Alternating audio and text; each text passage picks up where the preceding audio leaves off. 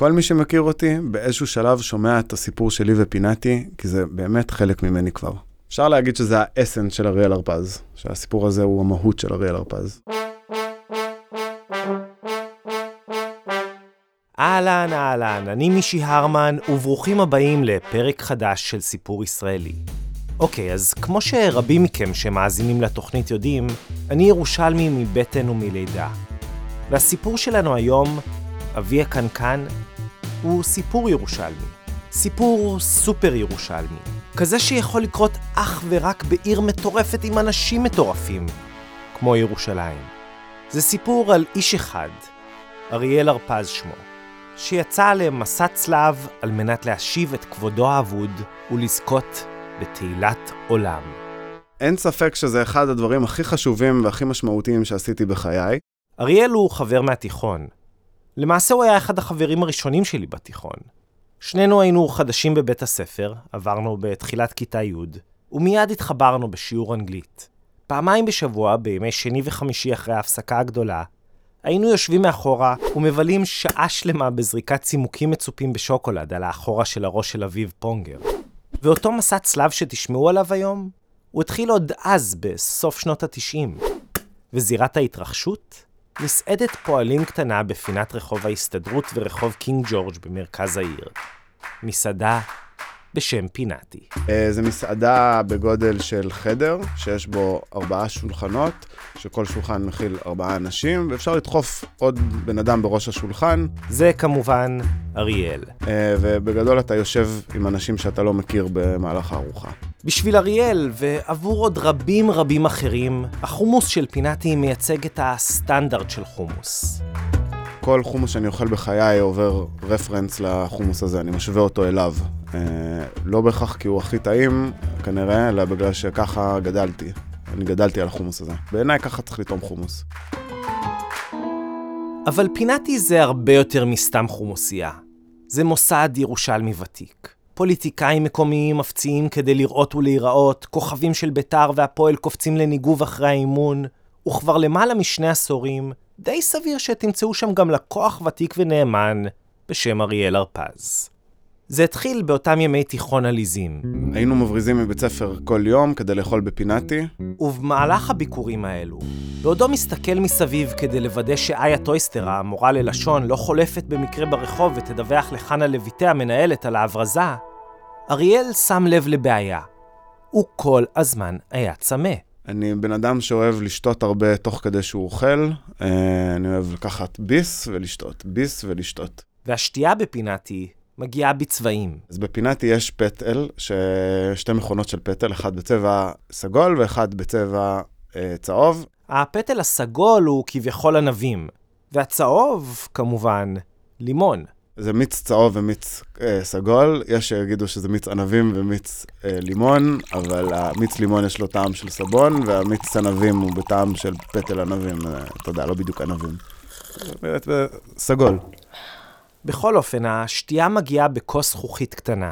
כל כוס עולה שתי שקל, והייתי שותה מלא כוסות מיץ במהלך הארוחה בזמן שהייתי אוכל. עכשיו, שני שקלים, אז אגב עדיין לא הומצא השנקל, לא היו המון, אפילו לתיכוניסט כמו אריאל.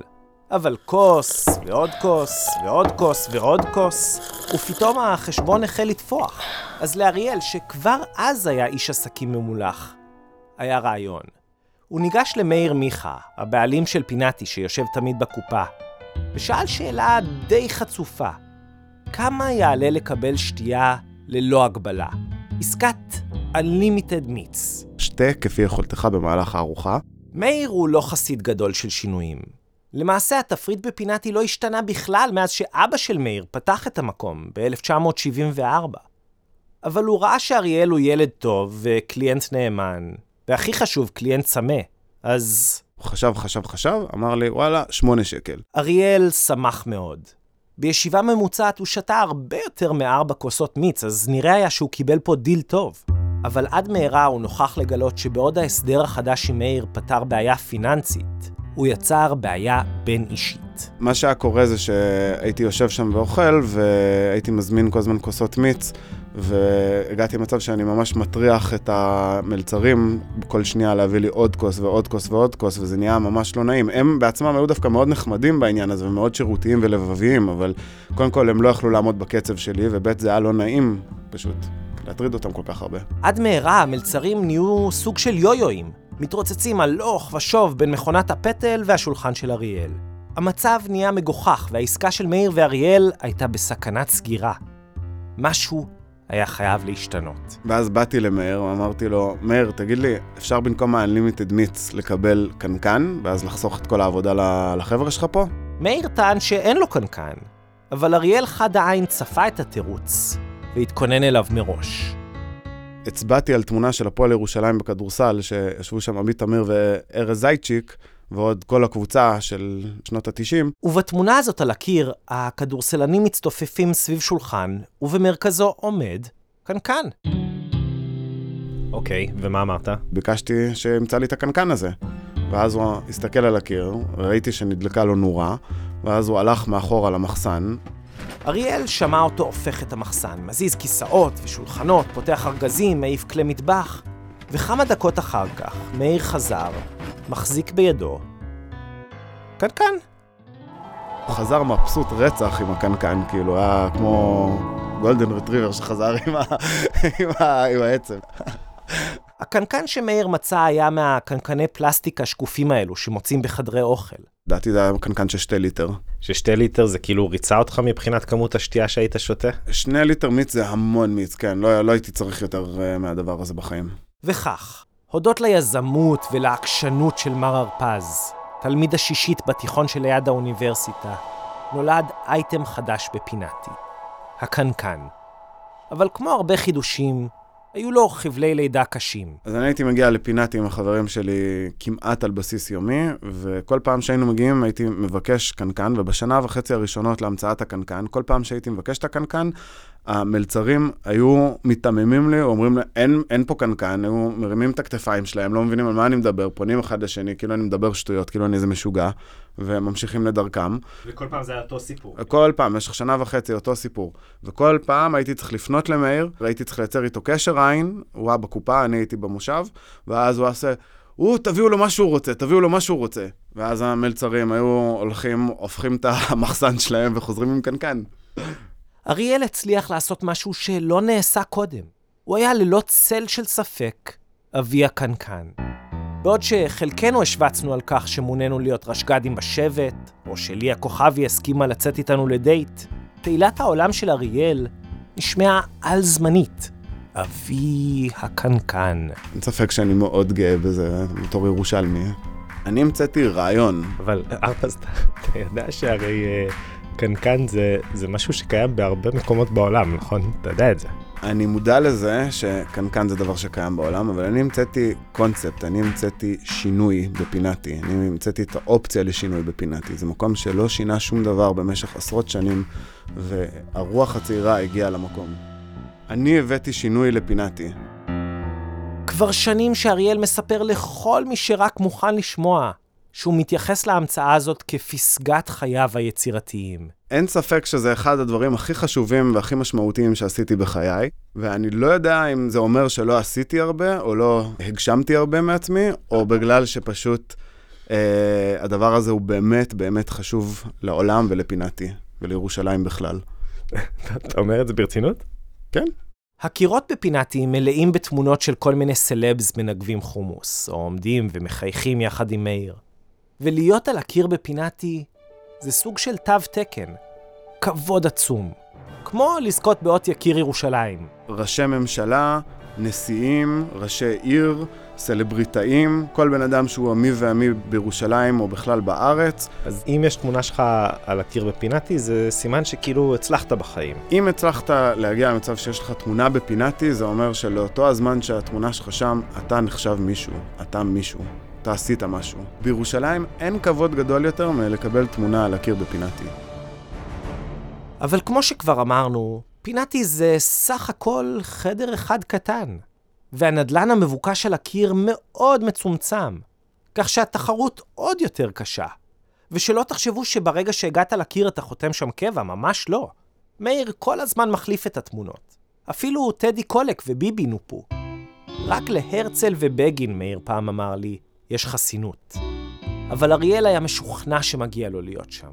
שמורשתו הקנקנית צריכה להיות מונצחת לדורי דורות.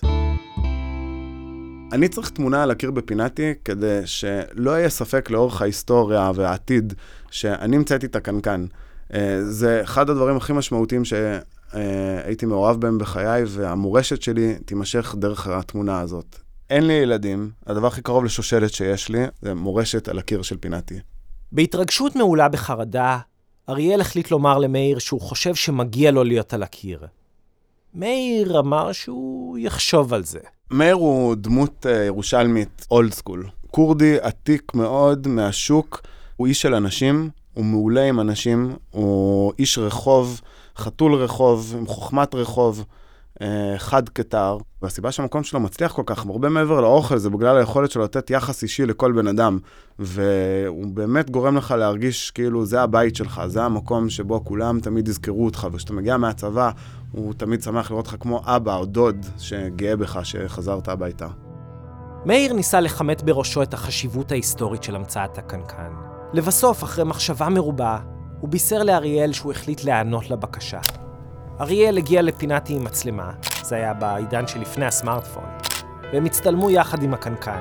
אתה יכול לתאר את התמונה? Uh, התמונה היא שלי ושל חבר בשם זייצ'יק, אני מחזיק קנקן ביד ומאיר מחבק אותנו. שלושתנו מחויכים וגאים ושמחים ומונצחים, וניתן לראות בתמונה את כל מה שאכלנו, שזה היה אורז שועית וחומוס, והכי חשוב, הקנקן שאני מחזיק בגאווה. וזה מוכיח שאני ממציא הקנקן. נדמה היה שאריאל היה יכול לנוח על זרי הדפנה. תרומתו החשובה לחברה תונצח על הקיר בפינתי. אבל לתהילת עולם, כולנו יודעים, יש מחיר. כולם רוצים חלק ממנה.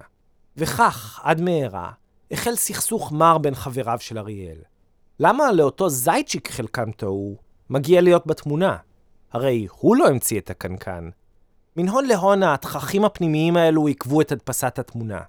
אריאל הספיק בינתיים להתגייס ולהשתחרר, לנסוע לטייל, להתחיל ללמוד משפטים, לעבור לתל אביב, לפתוח עסקים משל עצמו, ואז, כעבור שנים, הוא חזר לכור מחצבתו. אז אני הגעתי לפינתי אחרי שלא הייתי שם איזה חמש, שש, שבע שנים, מתל אביב, עם בחורה שיצאתי איתה באותה תקופה.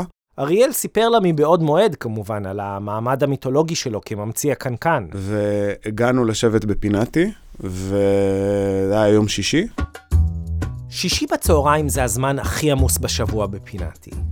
חיילים במדים ותיקים גדולים ממלאים את החלל הקטן, סועדים רוצים להספיק לנגב לפני כניסת השבת. עמדנו בחוץ, ועמדתי כזה בפינה, וחיכיתי שבעצם יתפנה מקום, והייתי קצת מבויש ומובך מהסיטואציה, גם לא ידעתי איך יקבלו אותי אחרי שלא ראו אותי כל, כל כך הרבה זמן. אבל לשמחתו, אריאל התקבל כמו בן עובד שחזר מארצות הקור. לאט לאט התחילו לגשת אליי המלצרים, וכל אחד בתורו בא וחיבק אותי, וזה באמת היה מאוד מרגש. והשיא של כל הסיפור היה שמאיר, בעל הבית, מהקופה זיהה אותי, ובא ונתן לי חיבוק ונשיקה. וזה היה מאוד מרגש, כי זה היה מקום ילדות שלי, היה לזה מלא משמעות, ולא ידעתי בכלל אם יזכרו אותי, ופתאום ראיתי שסתם אכלתי סרט, וכולם יודעים בדיוק מי אני, ומאוד שמחו לראות אותי. אחר כבוד, אריאל וחברתו הובלו לשולחן. הם הזמינו חומוס כמובן, ואריאל שאל את מאיר עם חיוך וקריצה. הם עדיין מזמינים פה קנקנים, ומאיר הסתכל עליי ואמר לי, קנקנים? בטח, בטח שמזמינים פה קנקנים, כולם מזמינים פה קנקנים כל היום. זה המוצר הכי נמכר שלנו. ותוך כדי שהוא אמר את זה, אני קלטתי שהוא לא מכיר בי כממציא הקנקן, שהוא לא קושר אותי לסיפור הזה. אריאל היה המום. התחלתי לחשוד שהפחד הכי גדול שלי מתממש כאן, ושאני לא מקבל קרדיט על הקנקן, אז אמרתי לו, אתה זוכר שאני המצאתי את הקנקן? ומאיר הסתכל עליי ואמר לי, נראה לך שאתה המצאת פה משהו? הכל פה 40 שנה, שום דבר לא השתנה פה. ואני הייתי מושפל, באתי עם בחורה במיוחד מתל אביב, והרגשתי מזועזע עד מעמקי נפשי על זה שהבן אדם לא זוקף לי את הקרדיט לסיפור הזה, לקנקן. אני הרגשתי כאילו הוא ירק לי בפרצוף ודרך על הדגל שלי. אריאל לקח את זה קשה. מושפל ומבוזה, הוא המתין בשולחן בשקט. אני חיכיתי לסוף הארוחה, זה היה יום שישי בצהריים, חיכיתי שהמקום מתרוקן ויראה לו קצת יותר זמן ונחת כדי לדבר איתי, ואז באתי אליו בקופה, והזכרתי לו את כל הסיפור שהיה, את כל הסדר הכרונולוגי, שאני הגעתי בגיל 16, והיה עד אז רק כוסות מיץ. אריאל נכנס לפרטי פרטים לגבי ה-Unlimited מיץ והטרטור של המלצרים והקנקן מהתמונה של הפועל ירושלים והתמונה שצולמה בדיוק כדי להימנע מכל מחלוקת לגבי זהות ממציא הקנקן. ואחרי כל זה הוא הסתכל עליי, וראיתי שגם הוא, העיניים שלו נפתחות, ואז הוא פונה אליי ועושה לי, מחילה, מחילה, מחילה, כל מילה שלך אמת. אתה אבי הקנקן. אתה אבי הקנקן. עכשיו שהוא השיב לעצמו את הכבוד הראוי, הם סגרו שאריאל ידפיס סוף סוף את התמונה, ושהפעם היא באמת תתעלה על הקיר. ואני הבנתי שיש חלון הזדמנויות שאני חייב לנצל הפעם ולחזור, לפני שמאיר ישכח שוב את זה שאני המצאתי את הקנקן. הוא נבר, ובסוף מצא את התמונה ההיסטורית באיזה חשבון אימייל ישן. אני לקחתי את התמונה הזאת, הדפסתי אותה, הלכתי למסגר אותה באיזה מסגרייה בדרום תל אביב. לא ידעתי האם להוסיף כיתוב או לא להוסיף כיתוב, ובסוף החלטתי לעשות תמונה אחת עם כיתוב ותמונה אחת בלי כיתוב, התמונה עם הכיתוב רשום לבית השני שלנו, באהבה, אבי הקנקן. לא ידעתי איך אני צריך אה, לגשת לבעיה הזאת, ובעיקר הבעיה הייתה שלא היה לי עם מי להתייעץ על זה, כי זה ממש היה where no man has gone before, כאילו אף אחד לא, לא היה במקומות האלה בחיים. לא מעט אנשים חשבו שאריאל קצת איבד את זה. רוב החברים שלי חושבים שאני מבזבז את הזמן עם הסיפור הזה. אבל אריאל היה ממוקד מטרה. כמה שבועות אחרי התקרית המצערת עם הבחורה, הוא עלה שוב לירושלים ביום שישי בצהריים. הוא סר למרכז העיר ונכנס לפינתי חמוש בתמונה ממוסגרת. הוא אמר שלום למאיר, התיישב, הזמין חומוס גרגירים וכמובן קנקן פטל, וחיכה לשעת כושר. כשאחרוני הסועדים עמדו לסיים, ומאיר כבר הריח את השבת, אריאל ניגש אליו. ואמרתי לו, מאיר, אתה זוכר מה סגרנו עם התמונה? הוא אמר לי, בטח, בטח, אין בעיה, תשאיר את זה. ואז אמר לי, אני אתלה את זה מחר בערב. ואז אמרתי לו, מה מחר בערב? מוצ"ש מחר בערב. המקום בכלל לא פתוח. הלב של אריאל התכווץ. הוא הבין שמאיר מנסה למשוך אותו באף, ושבעצם אין לו שום כוונה לתלות את התמונה, ולחלוק לאבי הקנקן את הכבוד הראוי לו. במאמץ אחרון ונואש, אריאל החליט להתחנן. הוא אמר למאיר שהוא בא במיוחד. אני הגעתי באמת מתל אביב, אבל אמרתי שהגעתי מחו"ל. אריאל גם הזכיר למאיר שפעם אחת הוא כבר שכח שהוא אבי הקנקן, ופעם אחת זה פעם אחת יותר מדי. לא, אריאל התעקש, הוא לא עוזב עד שלא תולים את התמונה על הקיר. ואז הוא עושה לי, אני אגיד לך משהו, יש לי מקום מושלם בשבילך, אבל אני לא יכול לשים את זה עכשיו, כי זה בדיוק איפה שיש שם זוג שיושב ואוכל. הזוג האחרון במסעדה יושב בדיוק איפה שהתמונה שלי אמורה להיות. והמיקום? הלוקיישן של התמונה שהוא הקצה לי היה כמעט הכי גרוע במקום. זה צמוד לכניסה, מתחת למכונת פטל. זה כאילו, זה סוג של כבוד מסוים שהוא נתן לך להיות ליד המכונת פטל, לא? זה כבוד שזה ליד המכונת פטל, אבל הוא לא התכוון לתת לי כבוד בזה, הוא מצא מקום שלא היה חשוב כל כך על הקיר, ומצא מישהו שהוא יכול להחליף שם. אמנם מבחינה פואטית זה מאוד, אה, יש ערך גבוה לדבר הזה, אבל בפועל לא רואים את התמונה. אריאל היה מאוכזב, אבל עדיין, עכשיו שהוא היה על סף תהילת עולם, הוא נשאר מפוקס. אמרתי לעצמי, אריאל, אל תהיה חזיר, כל מיקום על הקיר של פינתי הוא מיקום שווה. וקיבלתי את זה. שניהם חיכו עד שהזוג האחרון יסיים לאכול ויקום מהשולחן.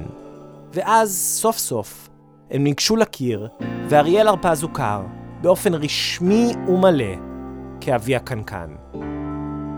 אחרי שמאיר תלה את התמונה, אני הצטלמתי בערך 15 פעמים ומאוד מאוד התרגשתי מהמאורע. הפצתי בוואטסאפ לכל המשפחה והחברים שלי, וכל בן אדם שיכולתי לחשוב עליו. אני זוכר שאני גם קיבלתי את הוואטסאפ הזה, ארפז, והיית נראה כאילו שאתה מאוד מאוד מאוד גאה, כמו ילד בר מצווה, תכלס. אני הייתי כמו ילד בר מצווה, כמו אב גאה, נראה לי, זה יותר המשפט. בכל מקרה, אחרי כל הצילומים, וממש לפני שהוא עזב את המקום, אריאל דאג לוודא דבר אחד אחרון. באתי למאיר, ותוך שאני מצביע את האצבע שלי, כמעט באלימות ואיום, אני אומר לו, מאיר, אני לא רוצה לבוא לפה עוד 20 שנה ולגלות שהבן שלך מנהל את המקום ואומר לי שלא אני המצאתי את הקנקן, ואני מצפה שהתמונה הזאת תישאר פה לעולם ועד. ומה הוא אמר לך? בטח, בטח, התמונה תישאר פה. וכך, אריאל יצא לו מפינתי מבוסם מגאווה. הוא ידע שהוא זה עתה קיבע את מקומו באליטה הירושלמית. אני התחייבתי לעצמי שאני אגיע לפינתי אה, על בסיס קבוע, ושאני הפעם לא אזניח את המצב, ושאני אגיע כדי לוודא שהתמונה עדיין שם, ולהשאיר את המורשת שלי חיה ובועטת. ואכן, בכל פעם שאריאל חזר לבדוק, הוא עוד היה שם. מחייך מהקיר ומחזיק בידו את פרי מוחו הקודח, הקנקן. הוא נשאר שם גם כשכבר הגיעו שחקנים חדשים לביתר, וגם כשכל מיני ירושלמים הגיעו לגמר של מאסטר שף או האח הגדול. סוף סוף אריאל יכול היה להיות רגוע. אפילו יותר מרגוע. איכשהו הצטרף למועדון הסופר מצומצם של אלו שלא יורדים מהקיר. הרצל, בגין והרפז. המורשת שלו, אם כן, הייתה בטוחה. עד שיום אחד קיבלתי ממנו הודעה קולית בהולה. אחי, תחזור אליי כשאתה שומע את זה, דחוף, דחוף, דחוף. בסדרת הודעות המשך הוא הסביר שהוא בדיוק יצא מביקור שבעה. שם, ממש במקרה, הוא נתקל במאיר. ומאיר סיפר לו בלי שום סנטימנטליות או רגישות יתר, שהתמונה הוסרה מהקיר. ניסיתי להחזיק את עצמי, כי בכל זאת זה שבעה, אבל בתכלס לא באמת הצלחתי. קיצור, אמ, המצב כרגע זה שהתמונה שלי הורדה מפינתי. אני הולך להכין שתי תמונות חדשות, אבל מה שאני רוצה להגיד לו, זה שכל הסיפור הזה קרה מלכתחילה כדי שיזכרו שאני הקנקן, אבי הקנקן.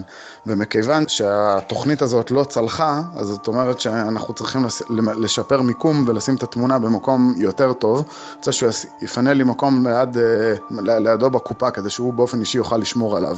ובכדי לממש את התוכנית הזאת שלו, הוא היה זקוק לעזרתנו. הוא רצה שנבוא יחד איתו לפינאטי, עם ציוד הקלטה. בעיקר כדי שמאיר יבין שהסיפור, כאילו אם כבר הקליטו תוכנית רדיו על כל הסיפור של התמונה הזאת, התמונה הזאת כבר לא תוכל לרדת.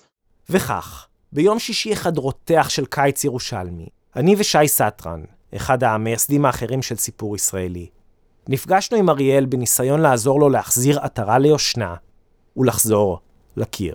אוקיי, okay, אז עכשיו אנחנו בשיחת אסטרטגיה, אנחנו מתכננים את מה שעומד לקרות. אה, שי, אני ואריאל, אה, כולנו נמצאים פה באולפן בגל"צ בירושלים, אנחנו עומדים ללכת לפינתי לאכול, היום יום שישי בצהריים. לפני החלק המבצעי אה, אגמי של הפרויקט הזה, אז כאילו זה מתחיל עם איזה סקירת מודיעין כזאת. זה שי. אז איך שמגיעים לפינתי, נראה לי המשימה הראשונה היא קודם כל איזה מיפוי של הנכס. לסמן לנו איפה אנחנו רוצים למקם את התמונה? זה אחלה, אני ממש שמח שאתה משימתי וקרבי, ואני רוצה שנמשיך בקו הזה, אבל קודם אנחנו מגיעים ויושבים ואוכלים חומוס של יום שישי ונרגעים. ונזמין uh, קנקן? בוודאי שנזמין קנקן. אני רוצה גם שניצל. זה לא קשור לסיפור, אבל האמת בא לי שניצל. אני נהייתי צמחוני לא מזמן. אני טבעוני. לא נעים לי עכשיו שאני רוצה שניצל. אבל לרב סרן במיל שי, כנראה שהיה קצת קשה לסמוך לחלוטין על יכולות האלתור שלנו. רגע, אבל אנחנו צריכים לתכנן את זה מבצע צבאי, כאילו, כן? מטרות, משימות, אה, דפאות, דפן. בוודאי. אוקיי, אז אם ככה, מה המטרת על? המטרת על שלנו זה בראש ובראשונה להחזיר את התמונה לקיר. אם אפשר לשפר את המיקום שלה ולשים אותה בדיוק מאחורי מאיר, שזה בעצם השטח הכי שווה בכל המקום, אם מאיר לא יסכים לזה שהתמונה תהיה מאחוריו, אנחנו ניקח כל מקום שהוא ייתן. אוקיי, okay. יש, uh, יש תוכנית למקרה שזה לא עובד? הוא ממש כמו אריק שרון או מאיר הר ציון בתדרוך לפני פעולת תגמול מסוכנת. אריאל ענה מיד וללא היסוס. אין שום סיכוי שזה לא יעבוד. היום אנחנו הולכים לתקן עיוות היסטורי. אין לי שום ספק בשום חלק בגוף שלי שאנחנו הולכים להצליח היום. התמונה תהיה על הקיר. כמה רחוק אתה מוכן ללכת כדי שהתמונה תישאר על הקיר? אני אעשה כל מה שצריך כדי שהתמונה הזאת על הקיר. אוקיי. Okay. שי, בתור uh, מפקד המבצע, איך uh, אתה מרגיש לגבי זה? אה, הוא מפקד המבצע? לא אכפת לי שהוא מפקד המבצע. אתה סגן מפקד המבצע. אני אגיד שהנחישות של הרפז גם מאוד מעודדת אותי שאנחנו נעמוד במשימה, וגם מאוד מפחידה אותי שאנחנו נכנסים פה למשהו שהוא מעבר למה שציפיתי, או שאני בעצם אולי מוכן אליו. אני חושב שכאילו יש לנו תוכנית שאם נעמוד בה ונבצע אותה כמו שצריך, הכל יסתדר לצד הטוב ביותר. כאילו תוכנית די סדורה סך הכל. כן. כן, what can go wrong. אוקיי, יאללה, בוא נצא החוצה. ועם זאת, שלושה חברי ילדות באמצע העשור הרביעי לחייהם, יצאו למשימה. אוקיי, אז אנחנו עכשיו אה, במרכז העיר, אנחנו עומדים להיכנס לפינאטי. למרות שלי חסר צ'יפס בפלאפל. לא יעזור כלום, אני צריך צ'יפס. וכמו סגן מפקד מבצע אחראי, אריאל העביר לנו תדריך אחרון. אנחנו הולכים להתיישב. אני רוצה שכל הציוד יהיה חשוף, כל הציוד הקלטה. אני רוצה שמאיר ידע שיש פה צוות תקשורת שהגיע והולך לקרות שיש פה איזה אירוע, כאילו. אז אה, אם הוא מגיע לשולחן ואומר כאילו, היי, אה, אריאל, אתה אתה רוצה קנקן? אה, אנחנו אנחנו מדברים על הקנקן או ש- או שלא? אם זה תלוי בנו, אנחנו נחכה עד לאחרי האוכל לבצע את כל הפעולות, אבל אם מאיר יפתח בעצמו את הנושא, אנחנו נכנסים לאקשן. אוקיי, אז נחכה, נבין מי נגד מי ונתקוף את הבעיה. אוקיי, יאללה, נכנסים? סבבה. אריאל כבר נכנס, תכלס נראה שכולם, אה, כן, כולם שמחים לראות אותו, נכון? כן, כן, כן. ובאמת הכל תקתק כמו שעון. הייתה תחושה שאריאל הוא איזה גיבור מקומי שחוזר הביתה. ברוך הבא, אהלן, מה שלומכם? למרות הפרפרים בבטן, נצמדנו לתוכנית. התיישבנו בנונשלנטיות והזמנו. רוצה חומוס גרגירים. חומוס גרגירים פול וביצה. יש לך פלאפלים? אחד מלא עם ביצה, אחד ירקות. ארפז, אה, נזמין קנקן? בוודאי שנזמין קנקן. אפשר- גם קנקן ענבים אחד בבקשה? סיימנו לאכול בנחת. חיכינו שהמקום קצת יתרוקן ומאיר יהיה רגוע. ואז חתרנו למגע. מאיר, כן, מה המצב? גן עדן. אתה זוכר את כל הפרשייה שהיה לנו? איזה פרשייה עם הקנקנים, כן, והתמונה. יפה. כן. כבר הכנו את עצמנו לספיגת אש וגופרית, אבל אז להפתעתנו, בזמן שאריאל שטח בפניו שוב את כל הסאגה, מאיר פשוט הקשיב בשקט, חייך, ומדי פעם אפילו הנהן בהסכמה. התגנבה לליבנו תקווה שאולי כל העסק הרבה יותר פשוט ממה שדמיינו, שהכל יסתיים במהרה וללא מחלוקת. לבסוף מאיר פתח את הפה ואמר, כל מה שהוא אומר נכון, אבל יש פה בעיה. יש לי פה waiting list של תמונות, שאני כל פעם באים לפה אנשים. זה לא יכול לשים תמונה של אותו בן אדם לכל השנים, לכל החיים. יש פה החלפה, אני יכול לתת לך עכשיו ב-waiting list שלי בוא למחסן, איזה מעט תמונות שהצאתי והכנסתי. כי אני גם מעדכן, תלוי במי נהיה. אריאל נדרך. היה ברור לחלוטין שהוא לא עומד להתקפל. לא יכול, לא ייתכן שמישהו יגיד לי שהקנקן לא אני המצאתי אותו. זה לא ייתכן. הסתפקנו, אתה... אתה נודניק, אני לא מבין איזה נודניק אתה. אני לא מבין. בטח, מה, יום שישי. אתה לא מתבייש? אני צריך להתבייש, נו באמת. לפתע האווירה השתנתה. שי ואני החלפנו מבטים מודאגים, בזמן שכל העסק התחיל להידרדר במהירות מסחררת. מאיר נהיה אדום ועצבני. אבל אני, אתם, אתם תופסים אותי ביום שישי, בשיא הלחץ שלי, בשיא הבלאגן, ואתם חושבים שאני באמת משחק עם מה, זה. אנחנו באנו במיוחד.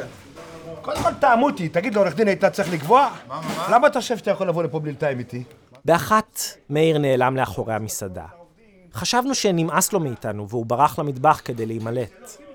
אריאל, שפתאום נהיה סוג של פרסונה נון גרטה, הסתכל למטה בראש שמוט. היה נדמה שהוא עומד לבכות. אבל אז מאיר הגיח, ובידו פטיש וכמה מסמרים. הוא עלה על כיסא, מצא ריבוע קטנטן של קיר ריק מתחת לנורת הפלוריסנט, והתחיל לדפוק מסמר בקיר. אני שם אותה בכיף, לא בכעס.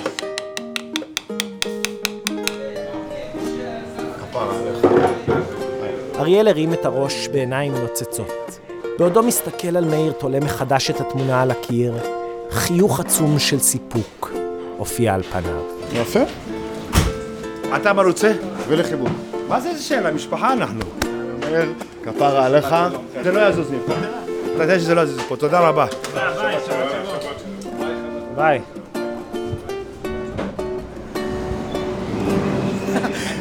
תראה שזה לא יזוז מפה. אחי, we made it. זה היה dirty ואגלי, אבל זה עבד. אפשר להגיד שהעולם כמו שאנחנו מכירים אותו השתנה. יום חדש התחיל, יום, יום חדש הפציע. וקיבלנו חצי צ'יפס חינם. וזה הסיפור שלנו להיום, שערך יוחאי מיטל. את המוזיקה המקורית בפרק הלחין וביצע ארי וניג. כמו תמיד, נשמח לשמוע מכם. אתם מוזמנים ליצור איתנו קשר ב-contact כרוכית israelstory.org או שתחפשו אותנו, סיפור ישראלי או Israel Story, באינסטגרם ובפייסבוק, שם גם נעלה תיעוד מצולם מהאירוע ההיסטורי של תליית התמונה, בספוטיפיי, או ביישומון ההסכתים המועדף עליכם. והפעם, יש לנו גם בקשה מיוחדת מכם, מאזינים ומאזינות יקרים ויקרות.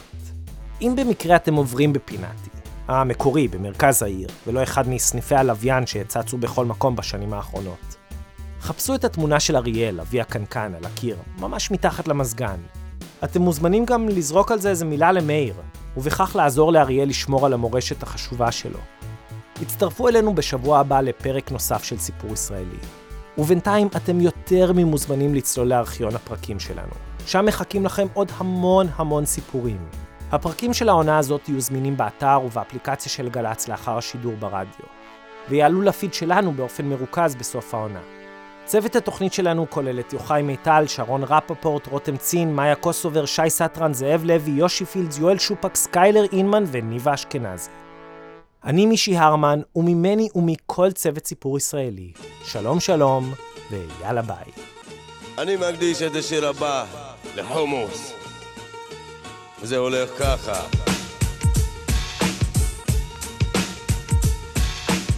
מי לא אוהב אוכל מזרחי?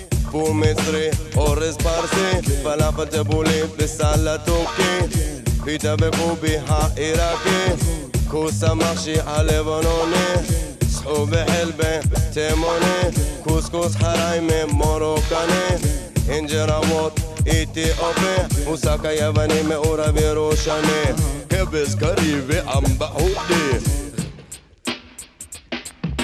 חומוס מטמטם זה מטמטם זה מטמטם חומוס מטמטם זה מטמטם זה מטמטם חומוס מטמטם זה מטמטם זה מטמטם חומוס מטמטם זה מטמטם זה מטמטם חומוס מטמטם זה מטמטם זה מטמטם חומוס מטמטם זה מטמטם זה מטמטם שקשוקה וסמבוסק סיגרים מטבוחה קפה וכוסית ערק תמשי בננה מרמיה תחנו במלעווה פגזי סירחון כמות אותה טחינה וטחינה, זיתים שלי מה גומרים ועוברים אח אח.